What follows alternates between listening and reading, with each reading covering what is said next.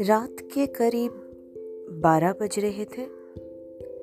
दो दोस्त रिकॉर्डिंग पे लगे हुए थे।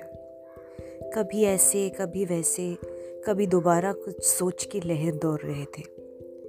क्या रात ने सुनी उनकी अनकही कहानी?